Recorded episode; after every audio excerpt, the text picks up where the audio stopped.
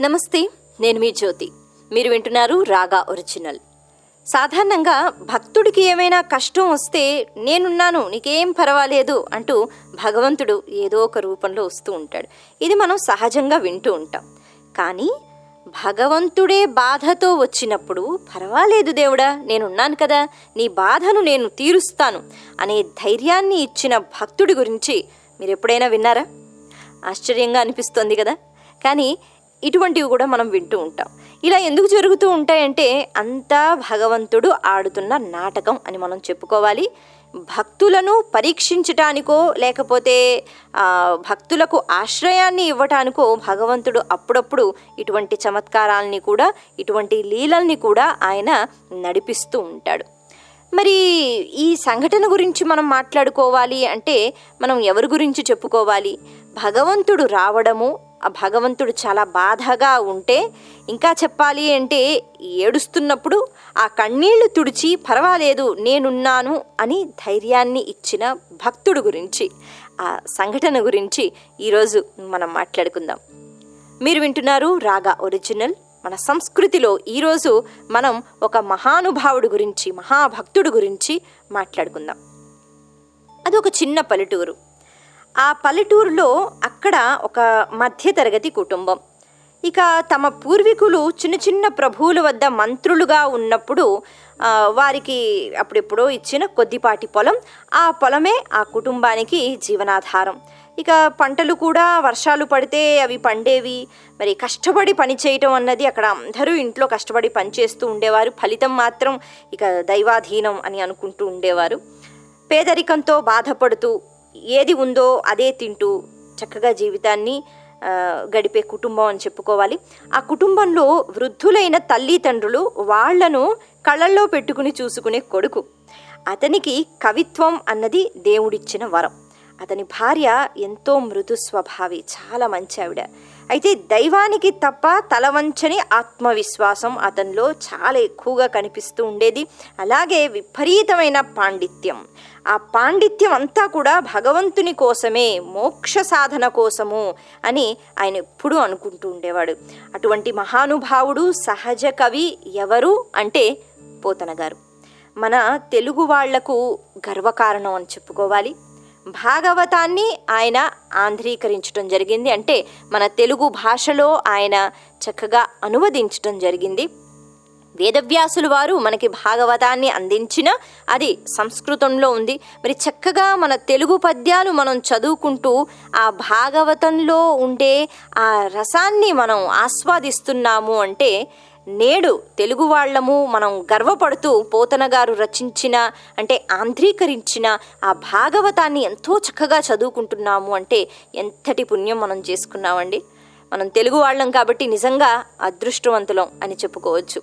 సరే మరి పోతన గారి గురించి ఈరోజు ముఖ్యంగా ఈ సంఘటన అన్నది అంటే భగవంతుడు వచ్చి భక్తుడి దగ్గర బాధపడ్డం ఈ సంఘటన అన్నది మనకి పోతన గారి జీవిత చరిత్రలో మనకి కనిపిస్తుంది.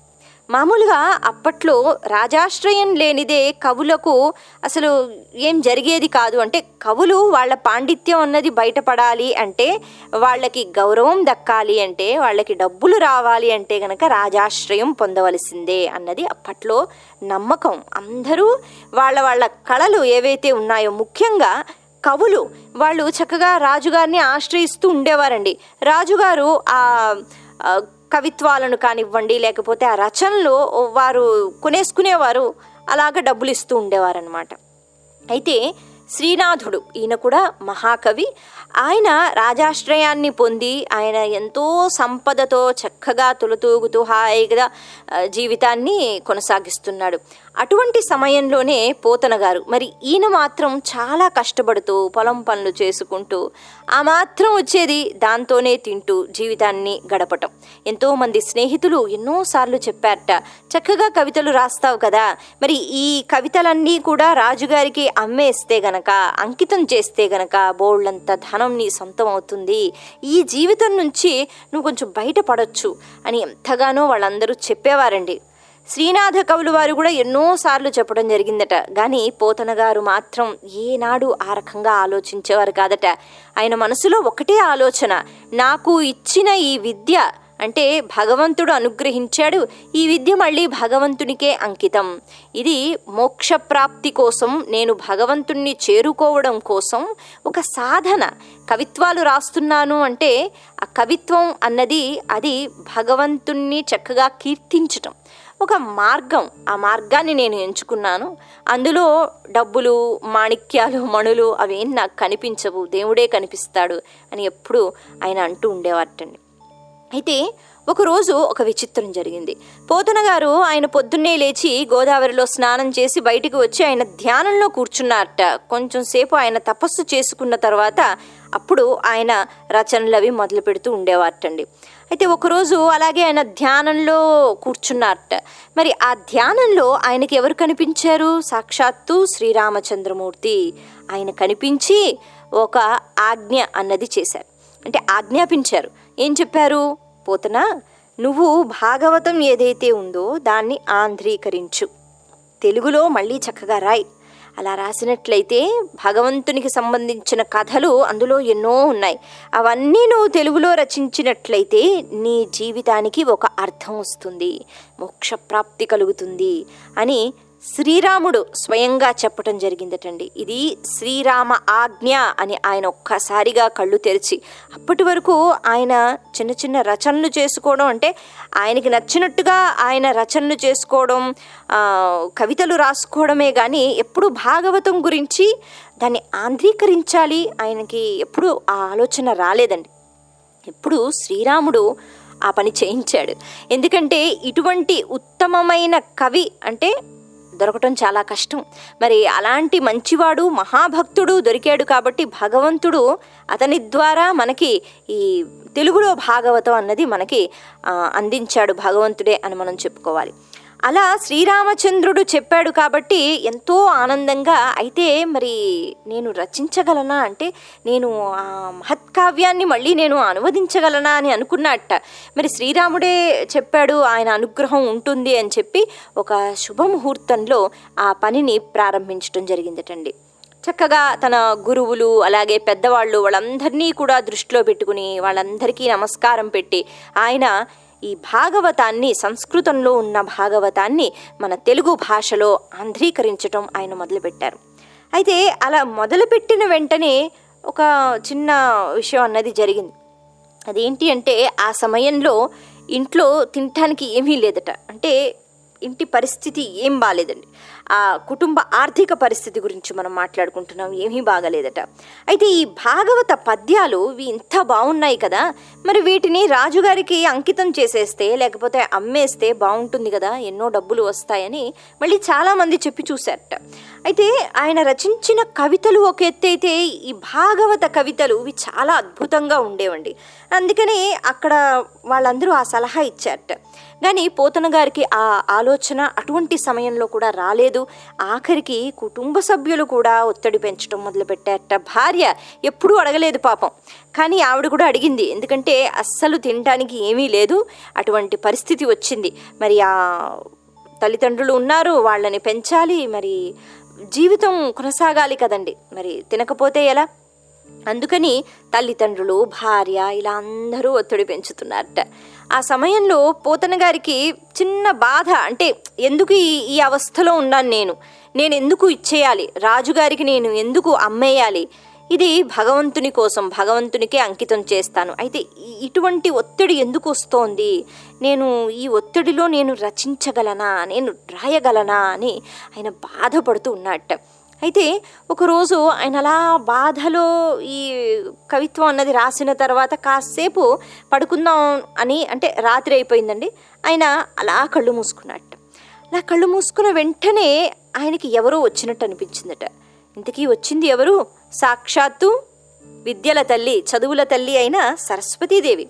ఆవిడ మరి అలా వచ్చిందా? నిజంగానే వచ్చిందా? అంటే అది మరి కలలోకి వచ్చినా ఆవిడ నిజంగా వచ్చినా ఈ ఘటన అన్నది జరిగింది. అంటే భగవంతుడు ఇక్కడ ఒక అద్భుతమైన లీల అన్నది ఒక నాటకం అన్నది అక్కడ రచించాడండి. మరి ఆవిడ వచ్చిందట ఆవిడ ఎలా వచ్చింది? భగవంతుడు అన్నవాడు ప్రత్యక్షమైనప్పుడు ఎంతో ఆనందంగా ఉంటాడు భగవంతుడు. భక్తుడు బాధల్లో ఉంటాడు. భగవంతుడు వచ్చి చెప్పు నాయనా నీకేం కావాలి? అని ఆనందంగా అడుగుతాడు. ఇక్కడ అమ్మవారు సరస్వతీదేవి చాలా బాధగా కనిపించిందట. పోతన గారు లేచి అమ్మా నువ్వు వచ్చావా? ఎందుకు తల్లి? అంత చక్కగా ఉంటావు అంత బాగుంటావు చిరునవ్వు నవ్వకుండా ఎందుకు అంత బాధతో ఉన్నావు? అని అడిగేట అడిగితే అప్పుడు సరస్వతీదేవి అనిందట మరి ఇంతటి ఒత్తిడిలో అంటే ఆ భక్తుడు ఈ ఒత్తిడిలో ఎక్కడ రాజుగారి దగ్గరికి వెళ్ళి ఈ సాహిత్యాన్ని ఆ పాండిత్యాన్ని అమ్మేస్తాడేమో అక్కడ తాకట్టు పెడతాడేమో అని ఆవిడికి బెంగ. ఇక్కడ విద్య అనేటప్పటికీ సరస్వతీదేవి అంటాం. కళలు అనేటప్పటికీ సరస్వతీదేవి. మనకి ఏ కళ ఉన్నా అది సరస్వతీదేవి యొక్క అనుగ్రహం. మనం ఆఖరికి చక్కగా మాట్లాడుతున్నాము మనం బాగా చదువుకుంటున్నాము చక్కగా రాస్తున్నాము అన్నీ కూడా సరస్వతీదేవి యొక్క అనుగ్రహం. అయితే ఆవిడ మళ్ళీ అలా బాధగా నించుని ఉంటే అప్పుడు పోతన గారు అంటున్నట్ట ఓహో నీకు బెంగగా ఉందేమో నేను అంటే ఈ రచన ఏదైతే ఉందో ఇది రాజుగారికి నేను ఇచ్చేస్తానేమో రాజుగారి దగ్గరికి నేను వెళ్ళి తాకట్టు పెట్టేస్తానేమో ఈ నా కవిత్వాన్ని అని నువ్వు బెంగపడుతున్నావు కదా లేదు తల్లి నీకు నేను మాట ఇస్తున్నాను. ధనార్జన కోసం నా ఈ కవిత్వాన్ని నా ఈ విద్యను నేను ఎప్పుడూ కూడా రాజుగారికి అమ్మను. అంటే రాజుగారికి అంకితం ఇవ్వడం కానీ అమ్మటం కానీ లేకపోతే తాకట్టు పెట్టడం కానీ ఇలా ఏదీ చెయ్యను తల్లి. నేను ఎటువంటి పరిస్థితినైనా ఎదుర్కోవడానికి సిద్ధంగా ఉన్నాను. నాలో ఆ ధైర్యం ఉంది. అంటే తిరిగి ఇక్కడ భగవంతుడికి ధైర్యాన్ని ఇస్తున్నాడనమాట. అయితే నాకు ఆ ధైర్యం ఉంది. నువ్వు కూడా ధైర్యంగా ఉండు. నేను నిన్ను ఎవ్వరికీ నేను ఇవ్వను అనేటట్టుగా ఆయన మాట్లాడడం జరిగిందట. అప్పుడు సరస్వతీదేవి ఎంతో ఆనందంగా ఆవిడ చక్కగా నవ్విందట మనస్ఫూర్తిగా ఆశీర్వదించిందట. ఆ తర్వాత ఆవిడ మాయమైపోయింది. ఒక్కసారిగా పోతనగారు లేచి కూర్చున్నారు. మరింత ధైర్యం ఆయనకు వచ్చేసిందండి. ఈ రకంగా భగవంతుడు అన్నవాడు ప్రత్యక్షమవడము బాధతో ఆ బాధను తీర్చినవాడు భక్తుడు. ఎందుకంటే అంత ఒత్తిడి ఉన్నప్పుడు ఏమైపోయిందిలే నేను కష్టపడి రాస్తున్నాను. నేను కష్టపడి రాస్తున్నాను కాబట్టి నేను సంపాదించొద్దా? సంపాదిస్తే తప్పే ఉంది. అని ఆలోచించిన వాళ్ళు చాలామంది ఉంటారండి. అంత పేదరికంలోనూ అంత కష్టంలోనూ కూడా ఈ విద్యను నేను రాజుగారికి అంకితం ఇవ్వను. ఎందుకంటే ఇది భగవంతుడి కోసం అని ఎవరు ఆలోచిస్తారు? ఎవ్వరూ ఆలోచించరు. అటువంటి మహానుభావుడు కాబట్టి ఆయనకి చక్కగా రామదర్శనం అన్నది కలిగింది. అలాగే సరస్వతీదేవి అనుగ్రహం అన్నది ఆయనకు కలిగింది. ఈ అద్భుతమైన సంఘటన ఆ తరువాత ఆయనకి ఎంత ఒత్తిడి వచ్చినా కూడా ఆయన ఒకటే అనుకున్నట్ట లేదు. వీటన్నింటినీ కూడా నేను ఎదుర్కొంటాను. పర్వాలేదు అనేటట్టుగా ఆయన ముందుకు వెళ్ళిపోయాడు. అయితే ఇలా ఈ భాగవతం ఆంధ్రీకరించటం దీనికి సంబంధించి ఇంకో చిన్న గాథ కూడా ప్రచారంలో ఉందండి. ఇంకొక కథ కూడా చెప్తూ ఉంటారు. ఒకసారి ఆయన రచిస్తున్నట్ట పద్యాలు రాస్తున్నారు. అయితే అప్పుడు మనకి దశావతారాలు అన్నవి కూడా మనకి భాగవతంలో కనిపిస్తాయి ఒక భాగంగా. మరి ఆ దశావతారాల్లో యజ్ఞవరాహస్వామి యొక్క స్వరూపం గురించి అంటే ఆదివరాహస్వామి యొక్క స్వరూపం గురించి వర్ణిస్తున్నట్ట పోతన గారు. అయితే ఆ సమయంలో ఈయన కవితలు గురించి ఈయన పాండిత్యం గురించి ఈ భాగవత పద్యాల గురించి చాలామందికి తెలిసిపోయిందండి. వాళ్ళందరూ కూడా అంటే ఎంతోమంది జమీందారులు కానివ్వండి రాజులు కానివ్వండి వాళ్ళందరూ కూడా ఎవరు తీసుకుందామా అనేటట్టుగా ఎదురు చూస్తూ ఉండేవారట. ఆ సమయంలో కర్ణాటక రాష్ట్రానికి సంబంధించిన రాజుగారు ఆయన కూడా చాలా ఒత్తిడి పెట్టారట. లేదు ఇది రాజాజ్ఞ మీరు ఎలాగైనా అది నాకు ఇవ్వాల్సిందే అనేటట్టుగా. అని పోతన్ గారు ఎప్పుడు పట్టించుకోలేదండి. అయితే ఒకసారి రాజుగారికి బాగా కోపం వచ్చిందట. ఆయన ఏం చేశాడు? సైనికుల్ని పంపించాడట. వెళ్ళండి పోతన ఎక్కడైతే రచిస్తున్నా అక్కడికి వెళ్ళి ఇప్పటివరకు ఏమేమైతే రచించాడో అవన్నీ మోసుకుని వచ్చేయండి. అడ్డొస్తే ఆయన కొట్టి అవతల పడేయండి కానీ అవి నాకు కావాలి అని అన్నట్ట. వెంటనే సైనికులు బయలుదేరారండి అక్కడికి వెళ్ళారు. అయితే ఆ చిన్న ఆశ్రమం అక్కడ లోపల పోతన గారు రాసుకుంటున్నారట. ఆయన ఏం రాస్తున్నారు? ఆయన వరాహస్వామి యొక్క అవతారం గురించి ఆయన రాస్తున్నారు. వీళ్ళు వచ్చారు ఆక్రమించడానికి. అయితే బయట ఒక శ్వేత వరాహం అంటే ఒక పంది తెల్లగా ఉందండి చాలా పెద్దగా ఉంది. అది అక్కడ అరుస్తూ పంది అంటే అదలా వెళ్ళిపోతూ ఉంటుంది. కొంచెం భయంకరంగా అనిపించిన మన మీదకి అది రాదు. కానీ ఇక్కడ ఆ పంది మీద మీదకి అరుస్తూ వస్తుందట. వీళ్ళు భయపడిపోయి వెళ్ళిపోయారు. ఎందుకంటే మామూలుగా లేదు చాలా పెద్దగా ఉంది. వెళ్ళిపోయారు. ఆ తర్వాత సేనాపతి ఎవరైతే ఉంటారో వాళ్ళకి చెప్తే అతను అన్నట్ట పందిని చూసి కూడా మీరు భయపడిపోతారా? నేను వెళతానని ఆయన వెళ్ళాట ఆయనకు కూడా చాలా భయం వేసిందండి. ఆ స్వరూపం చూసిన వెంటనే అది మీద మీదకి వస్తోంది. ఆయన కూడా వెళ్ళిపోయాట రాజుగారికి చెప్పారట ఆ పోతన గారు బయట పందిని పెంచుకుంటున్నారండి. అది చాలా భయంకరంగా ఉంది. కాబట్టి మేము వెళ్ళలేము. మరి ఆ పని చెయ్యలేము. రాజుగారికి చాలా నవ్వొచ్చిందటండి. ఇన్ని యుద్ధాలు చేస్తారు అంతమందితో యుద్ధం చేస్తారు ఒక పందిని మీరేం చెయ్యలేకపోయారా? నేను వస్తాను నేను చూస్తాను ఏం జరుగుతోందో అని ఆయన కూడా రావడం జరిగిందట. బయట అలాగే పంది కాపలా ఉన్నట్టుగా అటు ఇటు తిరుగుతోందండి. అది ఒక్కసారి అరిచిన వెంటనే భయం వేస్తోందట. ఆఖరికి రాజుగారికి అర్థమైందటండి. ఈ పంది ఇక్కడ ఎందుకు ఉంది అంటే రక్షణ రక్షిస్తోంది. మనం వస్తామని ఈ పందికి తెలుసు. అందుకే రక్షిస్తోంది పోతన గారిని. అయితే రాజుగారు ఏమన్నారట? మేమేమీ చెయ్యము. ఆ రచనలు మాకు వద్దు. పోతన గారిని కలిసి మేము వెళ్ళిపోతాం దయచేసి మమ్మల్ని లోపలికి వెళ్ళనివ్వు అని ప్రార్థిస్తారట. అలా ప్రార్థించిన వెంటనే అలాగ తోక ఊపుకుంటూ ఆ పంది పక్కకు వెళ్ళిపోయిందటండి. రాజుగారు గబగబా లోపలికి వెళ్ళారట. అక్కడ పోతన్ గారు ఆయనకి ఏమీ వినిపించలేదు ఏమీ తెలియలేదు. ఆయన అలాగా రాసుకుంటున్నారు. ఇంత పెద్ద గొడవ జరుగుతున్నా అరుపులు వినిపిస్తున్నా ఇంత భక్తి శ్రద్ధలతో మీరు ఎలాగండి రాస్తున్నారు అని అడిగారట. ఏమైందండి? నాకైతే ఏం వినిపించలేదన్నట్ట అదేమిటండి? బయట పందిని మీరు పెట్టుకున్నారు. అది గోల గోల చేస్తోంది. పొద్దున్నుంచి మేము ఇక్కడే ఉన్నాం. మా వాళ్ళు వస్తున్నారు వెళుతున్నారు. పెద్ద యుద్ధమే జరుగుతోంది బయట. మీకు తెలియట్లేదా? అన్నట్ట. నాకేమీ తెలియట్లేదండి. అయితే ఆయనకు ఆశ్చర్యం కలిగింది. రాజుగారు అప్పుడు అనుకున్నట్ట ఈయన మహానుభావుడు దైవాంశ సంభూతుడు. ఆయన కాళ్ళ మీద పడిపోయాట. మరి ఆ పంది ఎక్కడదండి? అంటే పంది ఏదండి? నిజంగా నేను ఎప్పుడు ఈ పరిసర ప్రాంతాల్లో అంటే శ్వేతవరాహాన్ని నేను ఎక్కడ చూడలేదు. బయటకు వచ్చి చూసాట నిజంగానే అది కనిపించలేదు. ఎక్కడ మాయమైపోయిందో అయిపోయింది. అప్పుడు పోతన గారు అనుకున్నారట సాక్షాత్తు శ్రీ మహావిష్ణువే వచ్చి కాపాడాడు. ఎందుకు? ఆ సమయంలో అతను ఏం రచిస్తున్నారు? అతను ఆదివరాహస్వామి యొక్క అవతారం గురించి ఆయన తెలుగులో వ్రాస్తున్నారనమాట అలా ఏది రాస్తూ ఉంటే అప్పుడు అక్కడ ఆయనకి రక్షణ అన్నది శ్రీ మహావిష్ణువు ఇవ్వడం జరిగిందండి. అలా ఆయన వరాహ రూపంలో వచ్చి అక్కడ ప్రమాదం రాబోతోంది కాబట్టి శ్రీ మహావిష్ణువు వచ్చి ఆదుకున్నట్ట పోతనను. మహానుభావులు కాబట్టి వాళ్ళు ప్రత్యేకించి భగవంతుణ్ణి పిలవనవసరం లేదు. ఇక్కడ పోతన గారి జీవిత చరిత్ర చూస్తే ఎన్నిసార్లు భగవద్ దర్శనం అన్నది భగవత్ మాయ అన్నది జరిగిందో ప్రతిసారి పోతన గారు ఎప్పుడూ పిలవలేదండి. రాముడు కూడా తనంతట తానే వచ్చి పోతన నువ్వు ఈ రచన చెయ్యాలి అని చెప్పడం జరిగింది. సరస్వతీదేవి కూడా ఆమె వచ్చి అనుగ్రహించింది. అలాగే శ్రీ మహావిష్ణువు కూడా తనే వచ్చి బయట కాపలా ఉన్నాడు. మహానుభావుడు కాబట్టి ఇటువంటి చమత్కారాలు అన్నవి పోతన గారి జీవితంలో జరిగాయి. అటువంటి పోతన గారు నిజంగా మన తెలుగు వాళ్ళు భాగవతాన్ని ఆంధ్రీకరించారు. మనకి ఒక అందమైన బహుమతిని ఇచ్చారు. నేటికి మనం ఆ తెలుగు పద్యాలు చదువుకుంటున్నాము అంటే మన అదృష్టం అని చెప్పుకోవాలి. మీరు వింటున్నారు రాగా ఒరిజినల్. సంస్కృతిలో ఈరోజు మనం సహజ కవి పోతన గారిని మనం స్మరించుకున్నాం.